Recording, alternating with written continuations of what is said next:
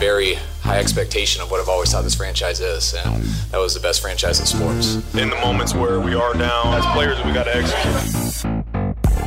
Every day, I'm so fortunate to be a part of this team. This is 49ers Plus Minus. Hey everybody, Tim Kawakami here. 49ers Plus Minus semi emergency, real emergency, crisis hotline. I'm not sure what we're going to call this, but this is a extra episode of 49ers Plus Minus with my co-host Matt Barrows, a day after the 49ers Of surprises a bit. Um, maybe not with the news, but with boom, Kyle Shanahan's got another conference call. Everybody line up. Let's see what it is. I think Barrows and I guessed what it was, but it happened fast. 49ers Kyle Shanahan relieving Steve Wilks, the defense coordinator of his duties. Uh, they're got a DC search all of a sudden. Barrows, just what's your initial reaction of what Shanahan said? The the kind of the mood of this. Uh, did you expect this, and where do they go now? Yeah, um, I definitely expected it, given that uh, that Tuesday press conference included three questions to Shanahan about uh, Steve Wilks, and he he answered one more vaguely than uh, than the mm-hmm. last one. So uh, obviously he uh, there was certainly no ringing endorsement of Steve Wilks in the defense, and then th- this is well documented. All the clues throughout the season, including what happened in Minnesota. Um, John Lynch kind of getting involved about uh, how to cover DK Metcalf, the uh, the weird timeout um, on defense uh, in the overtime on Sunday.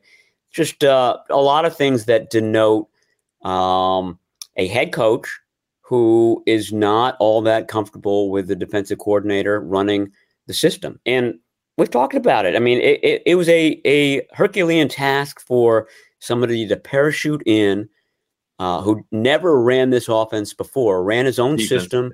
He and Ron Defense. Rivera run the same system um, and, um, you know, come in and run somebody else's system as well as Kyle Shanahan expects it to be run, a championship level running of the system. And so you have what you have there. I mean, um, what what did you think about what what Kyle said and um, you know uh, how he, he, sort of explained the uh, the the disconnect to us on the conference call yesterday?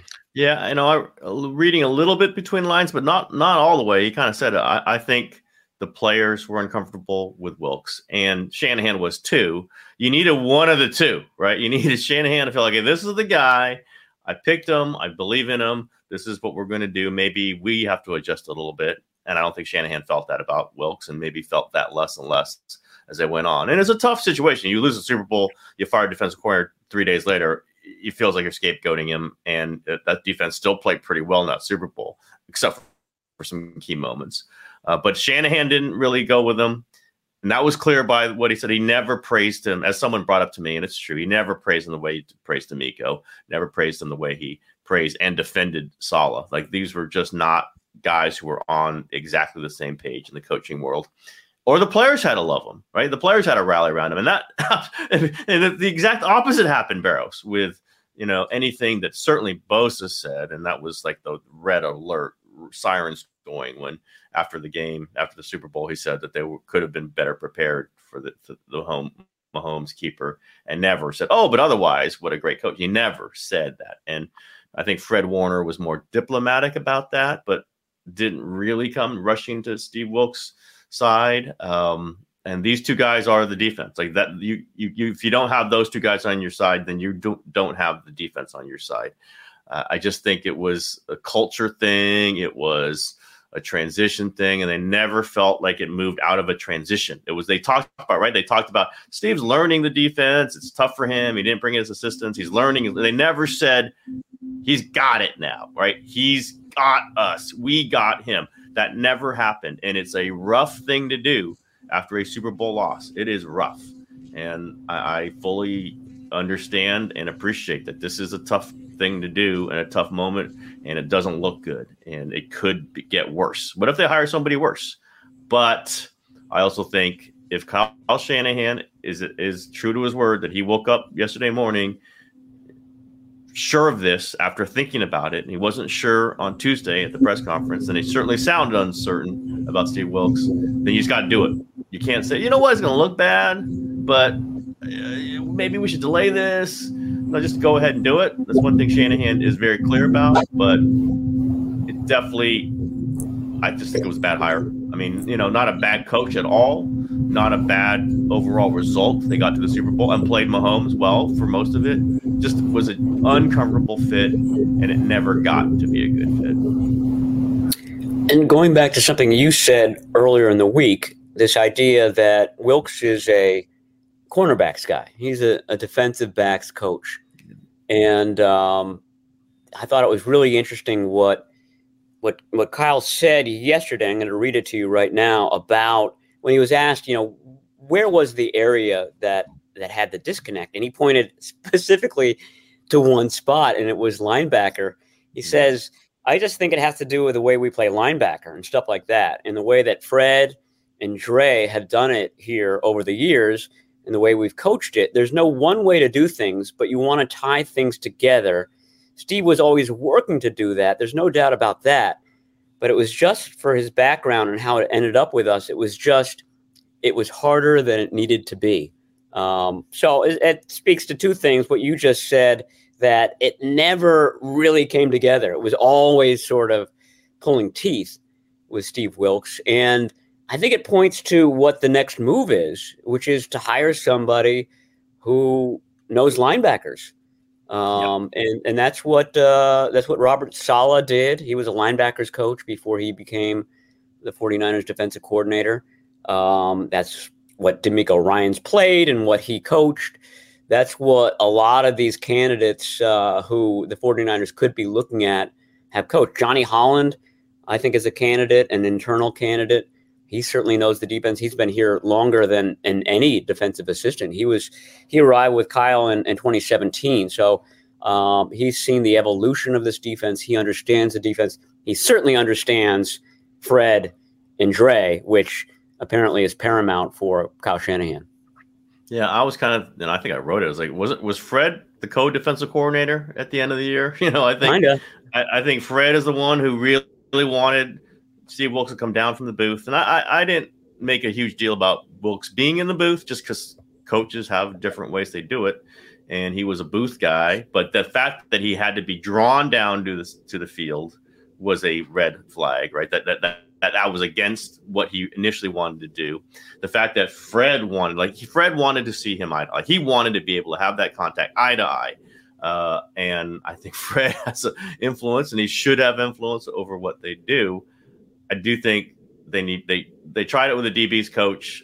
I get, you know, they did not have an internal candidate they felt great about last year when DeMeco left. Uh, there there wasn't a sure thing Seattle system guy, but they got to just force it. Like Seattle system guy linebackers, the guy whose name I was thinking of, I almost put in the column, I didn't because he is the Jets defensive coordinator. Uh, so there could be a problem there. I'll, I'll, say one thing: Gus Bradley is the first name that came to mind. Of course, the Seattle defensive coordinator won a Super Bowl there. Jacksonville head coach, right from that Seattle system, the purest example of a guy you can just plop into a linebackers guy. But he is the Colts d- defensive coordinator. I don't know what the contractual situation is there, and I also don't know what the contractual situation is for 40, former 49er linebacker Jeff Ulbrich who you know he went to Seattle, big Seattle guy, has coached that system. He's coaching under Robert Saleh as a DC with the Jets, uh, and is just a pure linebacker guy, like just DeMeco Ryan esque kind of player, a kind of coach. I'm sorry. Um, what do you think about Bradley and Ulbrich, and do you hear anything like they might be able to get out of those contracts? I have heard um, kind of league rumblings that the 49ers would try to to do so with Ulbrich and, and Ulbrich coached with uh, Shanahan in Atlanta. Um, what was that? 2015, 2016. Um, he was a linebacker here. He's from here.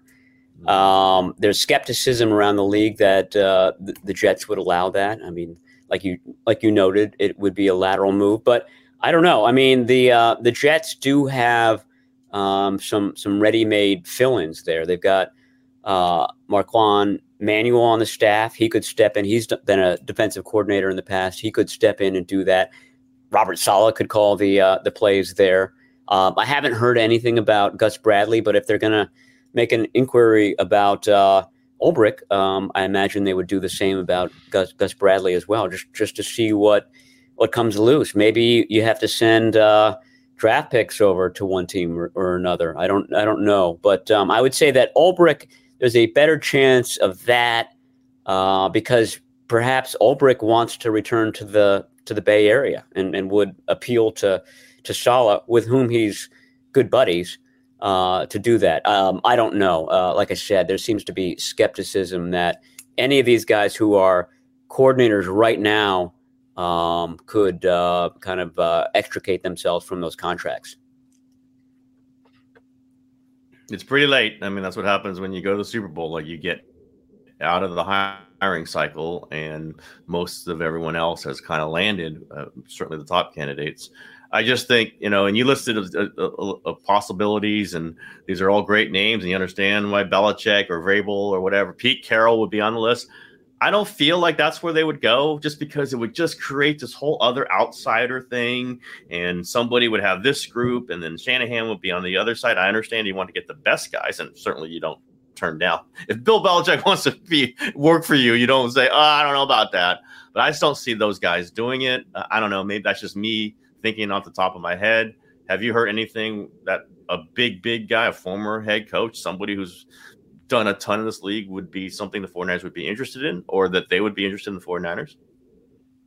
I have not heard. I mean, the the, the name that um, is intriguing is Carroll, only because he's from this area. And the very defense that the 49ers used um, began with Pete Carroll. I mean, when, when he yep. was with the 49ers, that, that 4 3 where they have the, uh, what the 49ers used to call the elephant end, and then Carroll changed to Leo, all that stuff dates back to Pete Carroll. Now, it's sort of like a, a, a, an evolutionary tree. Carroll has branched off in one direction, and, and this defense has branched off in another. So it's not apples to apples anymore. There would be changes under Pete Carroll.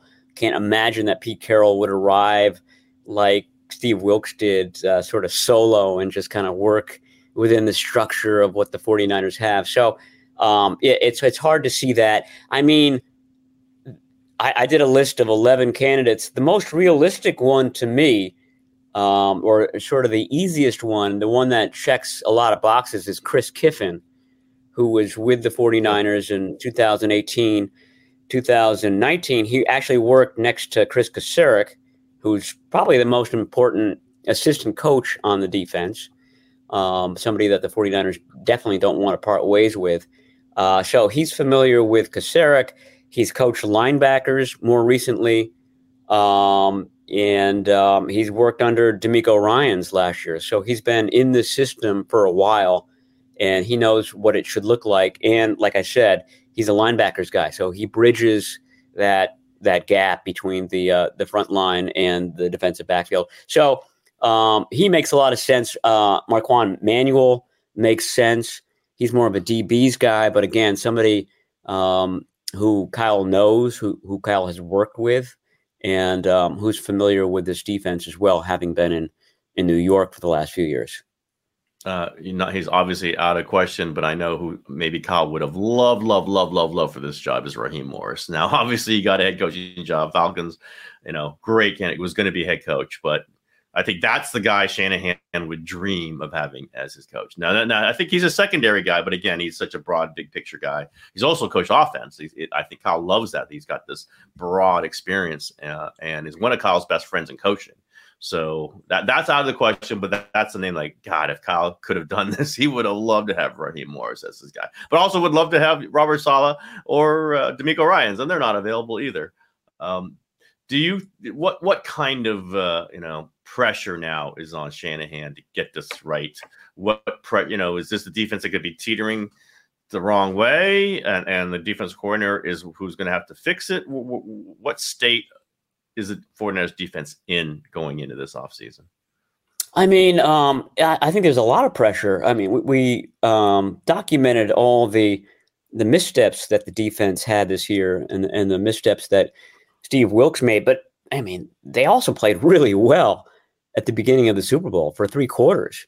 So um, if you don't bring in the right guy and that defense isn't as good as it was last year, it's very easy to say that wow, they just they just used Steve Wilks as a scapegoat. Look how well they played in the beginning of that game. Now, I don't, I don't know everything that went into the game beforehand, um, but um, you know, it's uh, you, you have to get this right, and um, you know, I, and I, I, think um, you know the the easy maneuver for Kyle Shanahan would have been just to kind of let things stand pat. That okay, we, here we are late in the offseason. We don't have a lot of great candidates. Uh, Steve Wilks has been here for a year. He's going to get better in year two, and um, and he didn't do that. He there was something bothered him the whole year, and he realized, okay, this could be an issue moving forward as well. So he uh, he pulled the band-aid off early. Uh, so I I, I got to give him credit for that, and um, you know th- this next step will determine whether it was a good move or not. Yeah, I'm surprised it happened so fast. Not, you know, maybe Wilks just said, "Hey, if you're uncomfortable, let me know now." So, like, so give me more time to get on a staff. Um, and it is Kyle. Like, if he thinks something, like he made a decision on Brock Purdy quickly, or he made a decision to trade Trey Lance, like these things he does fast, and he doesn't really think about the PR, uh, which I give him credit for. You just have to make your decision when you make a decision. And yet, I did think before you do this, you better know who you're going to hire. Like, you you can't go from Steve Wilks, whatever discomfort you had with them, whatever things that we all could see, how whatever things that the players were saying, and we probably were saying a lot of things uh, behind closed doors, just given the indication we've had about the public stuff.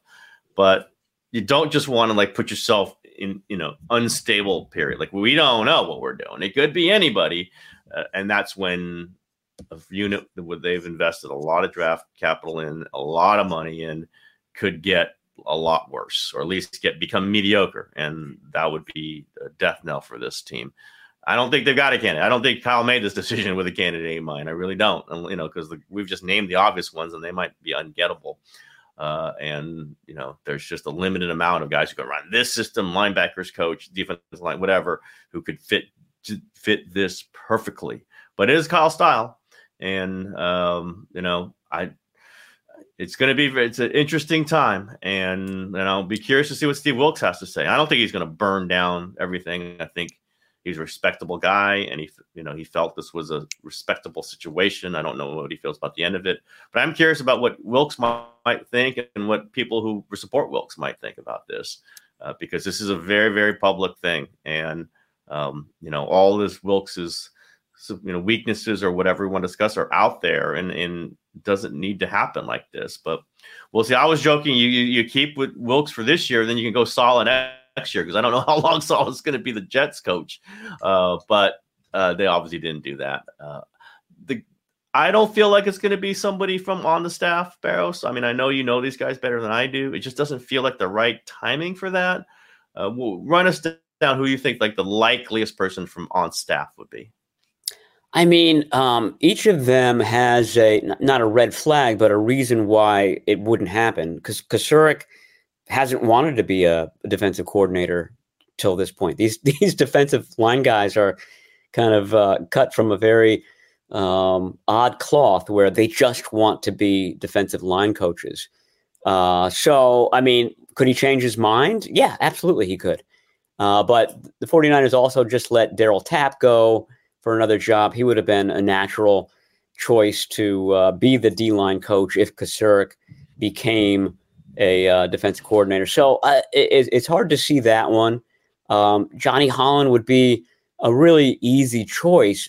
He's been battling multiple myeloma for you know in the recent past and had to take time off and in 2021. Now he's been a fine and and you know back to a full time role. And I I'm always astounded at uh, how how much energy he has at these practices. So um, he could do it as well. I just don't know what his sort of private situation is, whether that prevents him from doing it. Daniel Bullock would be the other guy. He's in the secondary. He's uh, I don't know if um, he has enough experience. And again, this is a defensive backs guy. I don't know if he, you know, kind of knows the position that Kyle would would like to have. The the dark horse in all of this is Nick Sorensen, who has had a sort of a nebulous role with the 49ers the last two years. Um, he's the one who filled in with the linebackers when Johnny Holland had to take some time off. So he's worked with linebackers. He's a former safety himself. He works with the uh, well, he, he, works all over the field. Really, he works with the nickelbacks. He works with the linebackers. He works with uh, the safeties. He does their take uh, takeaway meeting each each Thursday. They have a a meeting that they call the ball. It's about uh, creating turnovers, basically. Uh, so he's sort of well liked in that regard. He would have sort of that uh, bird's eye global view of the defense that might make for an easy transition. Um, but um, none of them is just, uh, you know, they, they, don't have a kind of a rising star on the uh, defensive staff that makes it an easy choice. Um, I wanted to ask you about Brandon Staley, um, a Vic Fangio disciple. Uh, he's available. Obviously, he was the, the ex coach of the uh, the Chargers. The Raiders did such a uh, a number on the Chargers in, in one week. I forget which week it was that the whole the whole uh, Chargers uh, system basically collapsed, and uh, the GM was fired. Staley was fired, and um, he's the GM was hired by the Ra- The GM was hired by the Raiders, by the way. That's right. kind of interesting. Yeah. yeah, I'm not a Brandon Staley fan. Uh, I think he's a good coordinator. I was I did not like him as a head coach. Uh, as you've pointed out, uh, Joey Bosa, who might know somebody really well on who's important with the 49ers uh, did not flourish with Brandon Staley. Was kind of put in an uncomfortable spot. And you know, I talked to John Bosa about Nick and Nick's leadership with the 49ers, and he went out of his way to say how happy he is that Nick's finally going to. I'm sorry that Joey's finally going to get good coaching, and it was not a good situation. Um, and maybe that's just talk and whatever it happens, but I think Nick Bosa is so important. His not just his play, but his his mood, his feelings, his look at his analysis is very important to them.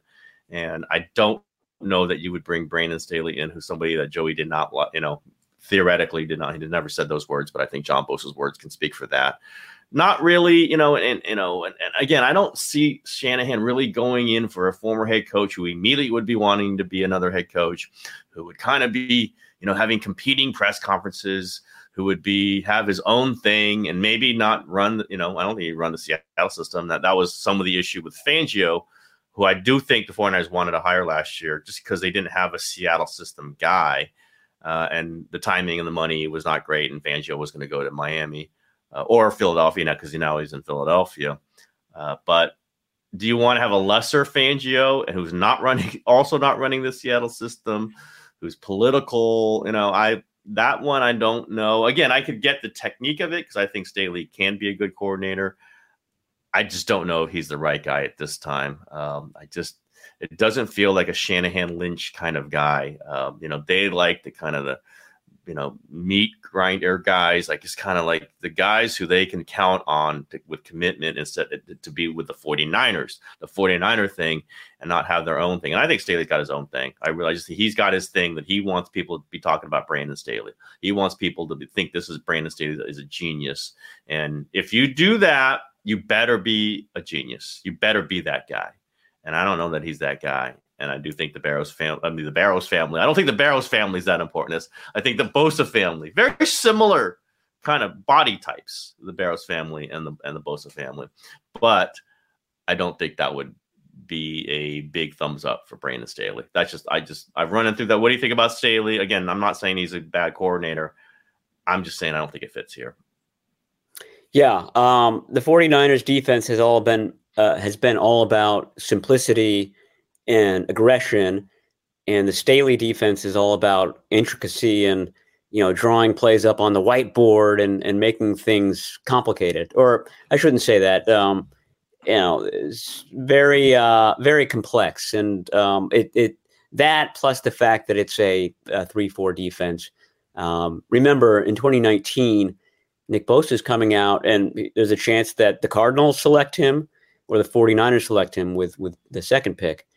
And the Cardinals at that point are running a 3 4. And, and Bosa came out and said, I'm glad it was the 49ers, even though, you know, they had the, the lower pick because they play a 4 3. I don't want to be a stand up linebacker. And I assume Joey Bosa didn't love that either.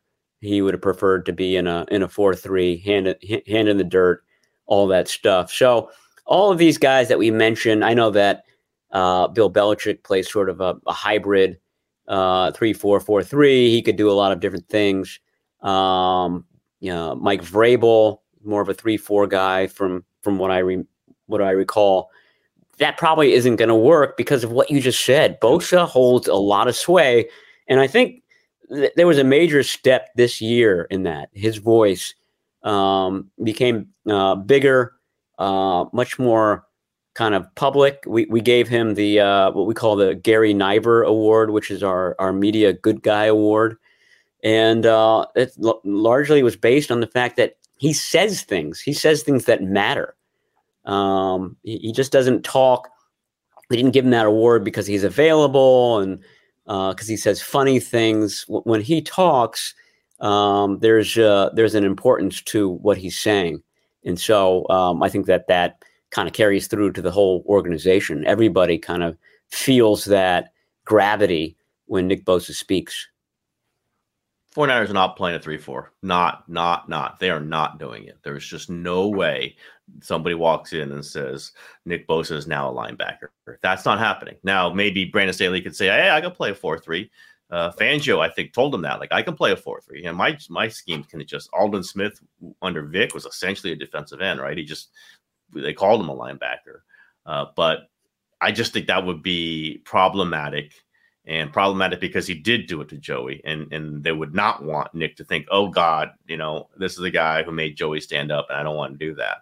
That's just it's just a different thing. Or and then the guy coming in would feel like, oh, now I'm, you know, now my system is being, you know, compromised because I I want to play a three four. Like none of that is what they're going to do. They just went through some version of that with Steve Wilks, even though he was a four three guy. There were different elements to his stuff that didn't quite go with what the 49ers do. They're not going to bring in a guy who goes, Well, here I do completely different. We're doing a 3 4. That is not happening. I mean, that is, I just cannot imagine that this is going to happen that way. Uh, again, I just think it's got to be somebody who's either in the Seattle system or very close to the Seattle system or is coached under a Seattle guy. Uh, and I know, and there might be somebody we don't know about, but uh, I just can't imagine it's going to be a guy who goes, Here we now, I am now going to cre- recreate this 49er defense in my own image. That is not happening because they kind of tried it with Wilks. and even that limited version of a new thing failed in, in their minds. And we just saw why they're not going to go with, with that. Uh, any other thoughts on like what's happened the last few days, just from the Shanahan Lynch presser, from the 49er locker room? Um, I, you know, we can feel it. They're devastated. Everybody's devastated. This is a big one. It's going to take some time to get through. I was talking to some Warriors guys yesterday, and I was just noting to them, and they were agreeing with me how fortunate or whatever they were to win it on their first try. You get to the final round and you win it, and it just kind of frees you up as opposed to if you lose it. I was, I was frankly talking to Klay Thompson about this. Like, can you imagine? If you had lost in 15 and then have the 73 win season and then lose again in the in the that, that round, which they did, he goes, yeah, that would have been really bad. It was bad already to lose, but to have one title already makes it a little less, you know, kind of compromising. And now with the 49ers having lost the two Super Bowls to the Chiefs in the Shanahan era, plus the two NFC Championship games previous to in between the weight of this, man, the weight we felt this, right? We felt this after the game. I think we feel it now. We feel we see it on Shanahan and Lynch's face when they talk. Like, do you feel that? Was that you know out there in the locker room with these guys, and and, and where do they go with it? Yeah, absolutely, and and we saw that with the uh, the Harbaugh regime, where in, yep. in 2011 they make it to the NFC Championship. In 2012, they make it to the Super Bowl and lose. In 2013, they run into, you know, they're, they're the second best team in the league, but they run into a buzzsaw in Seattle and, and barely lose that one. And then we just see collapse. And in 2014, they've got nothing. And then in 2015, it's even worse than that. People retire, um, they're just spent. Um, and the organization really has to reboot, which is what led to the Kyle Shanahan era but yeah, I mean there there is a weight, um, and you saw that Brandon Aiyuk c- could barely kind of um, compose a sentence when when he was interviewed on on Tuesday. Um, he's got a lot going on. He's he's hoping for a big contract this year, and you can sort of get the impression that he's kind of gearing up for uh, a negotiation like Deebo Samuel had a couple of years ago. Um, but yeah, I mean, um, George Kittle was was very muted both after the game and on Tuesday, um, and and he's usually Mister Ebullient. Um, you know, I, I, think that has to do with the the fact that he is dealing with that shoulder injury, had to come out of the game late. Um, again, this team was you know r- running on fumes at the end there in a lot of ways, especially the defense. So um, I don't know if uh, they can kind of uh, kind of uh, feel rejuvenated over you know a long uh, March, and they come back in late April and kind of hit the trail again. It's it's going to be hard to do, and uh, I know that you've you've written about that how the difficulty of getting back to that spot, and probably having to play the Chiefs again, even if you do. Yep, yep. I mean, that's sometimes you just run into that team and you hope you're the iconic team. Um, 49ers have been that, you know, certainly with Montana. Uh, but they've run into the new Montana, the new Brady, Patrick Mahomes. And, you know, I think Mahomes, the Chiefs could be better next year. Like they weren't that great this season, except for at the end, and then they were great. Uh, they could get another receiver. They could do some things. And, you know, you're just looking at that going, man, I mean, the trip through the NFC is not as hard, you know, not hard. We know that. I mean, maybe these teams get better, but there's nobody in the NFC. You go, wow, that's the next team. And maybe the Lions, but it's still Jared Goff. And I don't think the 49ers are going, oh, Lord, that's, uh, you know, the NFC's version of Mahomes. I don't think anybody's saying that.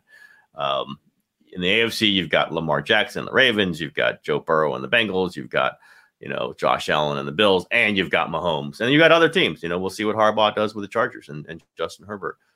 You just don't have that in the NFC, so you can still think we'll get there, but then you got to go through 15, or you hope that somebody's beating 15, or you hope you have the defense that is set up to beat 15, and you don't know that that will ever be true. And you don't know that until the friggin' final seconds of the fourth quarter, frankly, or overtime. Uh, but um, it was something, you know, I just think they feel this. They're going to feel it for a while. They're going to feel it first day of training camp. They're going to feel it first game of the season. They're going to feel it the 18th week of the season. They're just this is just with them now until they get through that barrier, and you have to understand this might not all happen, and you have to feel like okay, you know, you can't you can't be wounded by it. You know, we can't let it show on your field on the on the field at least, but it's there. Uh, that the weight is there. Uh, do you think they're going to make some drastic moves, like personnel moves? I don't know that they can. I assume they're going to, you know, do everything they can to re-sign Aiyuk. I mean, is there any way they try to make him play his fifth year option? What are the are there big things potentially out there for the Barrows? You know, I, you, you try to uh, parse what they said in their their Tuesday press conference, and you know, for the past several years, whenever they were asked about Nick Bosa, for example, it was always a, an effusive, "Oh yeah, we've budgeted space for him. He's definitely coming back. That's that's a done deal." uh, asked about Aiyuk, it was more wishy washy. Uh, it's all pieces to a puzzle. Yeah, we like him. Of course, we like him. He's a warrior. Uh, we got to think about the future. There, there, there. I, I, I don't know whether that was because the press conference was so immediately after the season. They just didn't have all their their spiel together at that point, or whether they are kind of thinking about different scenarios. I mean, we've talked about you know, likening the uh, the 2019 or 2020 scenario of not keeping Arik Armstead and DeForest Buckner together with this idea of not being able to keep Deebo Samuel and Brandon Aiyuk together. That that seems like it's a possibility. I mean, if they're gonna, as you were saying the other day, if they're gonna jettison somebody, probably gonna be Deebo Samuel, um, who um, who didn't have the greatest Super Bowl. Not not nearly all his fault at all. Um, it was just great coverage by the Chiefs and great pass rush by the Chiefs on a lot of those throws. But um, yeah, I mean that's um, that's something that I I think is is certainly a possibility because I, I I saw this this scenario play out four years ago. Yeah, but it didn't work out really well for them. By the way, when no. they moved Buckner, I mean, uh, I mean, I, know, I I think that DeForest Buckner has been fantastic. DeForest Buckner, the the uh, DeForest Buckner's calling card four years ago was that he never missed a game. That's still the case with DeForest Buckner, whereas Arik Armstead misses a lot of games, and, and he's going to miss most of the offseason as well with a with a torn meniscus. and Javon Kinlaw, the you know the, the, draft pick they got for for uh, Buckner, they moved around a little bit, but that was essentially the pick, and he has certainly been injured a lot himself. Was healthy mostly this year, which is good credit to him, but he's no DeForest Buckner. Uh, and I just think if you move Aiyuk, you hurt the quarterback, and that's the last thing they can do is have Brock Purdy lose his guy. No, they didn't. He didn't throw a ton to Aiyuk Uh, in the Super Bowl, and we certainly heard some social media from family members or whoever around Aiyuk that was not happy about it. This is the way it goes. Um, you know what? You, you, know he targeted Deebo eleven times. They rode Christian McCaffrey. Uh, this is just like sometimes you have other options. Uh, I think they could have thrown more to Kittle and more to Aiyuk, but you can't throw to them everybody every time.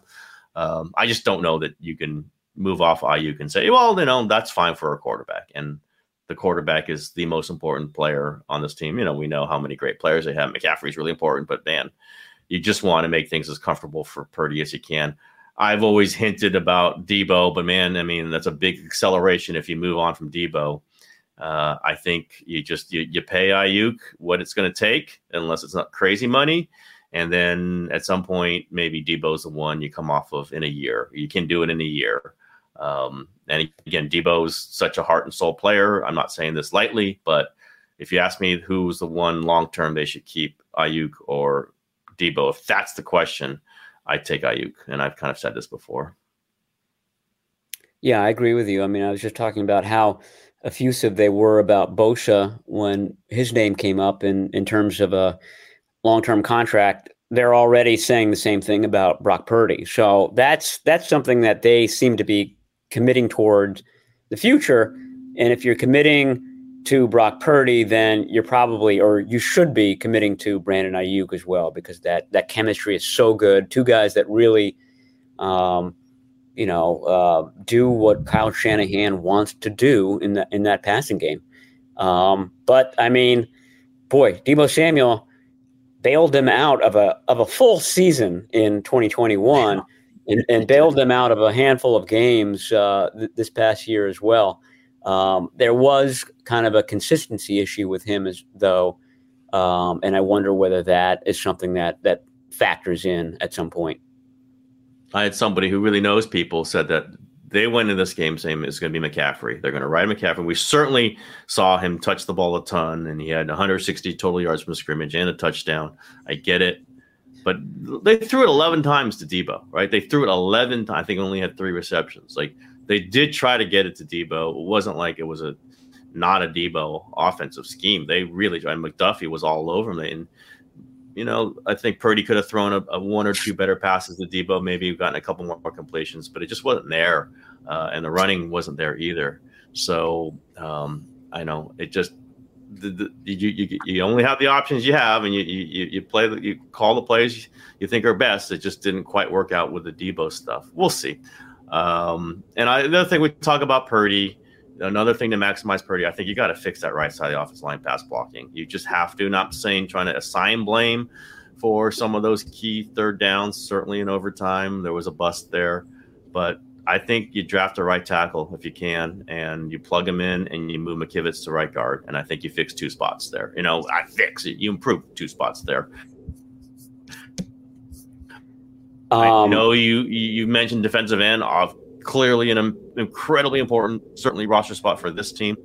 But I think right tackle uh, is where you invest. If you're going to make a big investment in the draft pick, or if you have some money, in, you know, we know they're up against the cap. If you make the big investment, like last year, Charvarius, or two years ago, Charvarius Ward, they just had to get a corner. I think they just have to get a right tackle. I like your idea the other day of moving McKivitz into right guard um, you know, at one point, that's what they thought his position would be. They, they switched him to guard for a little bit, and they had to bring him out to tackle. And to his credit, he really sort of stepped forward and, and became somebody that they could rely on. But um, yeah, I wonder whether that's a uh, a uh, a good move to have. Um, he's solid. He, he, would be a good right guard. Give him a full off season, uh, but you have to have that right tackle. And right tackles are are hard to find. They're expensive, and um, you know this team's already up against it with the cap, so it's going to be it's going to be tough. And I think that's what Shanahan's talking about with this uh, this puzzle issue. Um, I asked about the defensive tackle conundrum from four years ago, and uh, I was asking it to John, and um, Kyle jumped in and suggested that there were all sorts of scenarios that they were looking at. Okay, if we keep these two guys, what else can we do with our cap? If we keep Buckner over Armstead, what else can we do with our cap? There were, you know, different scenarios that they could have used. I'm sure that's what's happening right now.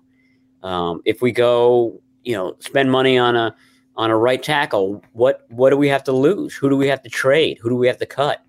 Uh, so um, it seems like uh, you know Paraag and John come to Kyle with different sets of scenarios, and uh, it's up to Kyle to sort of pick which path they want to pursue. You can't do them all, um, and and I think those uh, those paths are going to get narrower and narrower as uh, as we go along because uh, they keep kicking the can down the road with a lot of these contracts. Yeah, I mean they redo all these contracts, and you understand you want Kittle around for the long term. You want Trent Williams along for the long term. You want all these guys, but then that makes it harder if you have to get out of them, right? It just makes it harder because the money gets built up and built up, and you can't get out of it. And I'm not saying they would any of those Armstead. You know, we know the names, uh, but if you've got to make a dramatic play, it's very hard to do if you just keep pushing the contracts back in the future because that just means more money accelerates if you move on from the player. And they, they really can't get on any of those guys that they've redone. They can't move off of. They can't do it. Like and and there's only one coming up in another year. It's Deebo that I can look at. Like that's a number that you can move off of in a year, and even then, it's going to cost them something. So uh, and you can't move on, you know, nor would you want to, but you're not moving off McCaffrey. You know, just, there's a players out there they cannot move off of, nor would they want to. But again, that's part of the conundrum, as part of the puzzle. So we shall see what they do. Barrett's got anything else for this emergency pod? Yeah, no, that's it for me. Yeah, it's been a good uh, a good emergency pod, a four nine one one uh, emergency pod. really good. Way to go. Way to go, Barrows. Uh, we shall see what we do next week. If there's something to talk about, we'll do it. If not, we might give Barrows a break. We'll see. I don't know. He's looking fine. You're looking solid. I don't know. Got energy. Energy. Going hard. All right, everybody. That's the show for today. And Bear. Bye, everybody.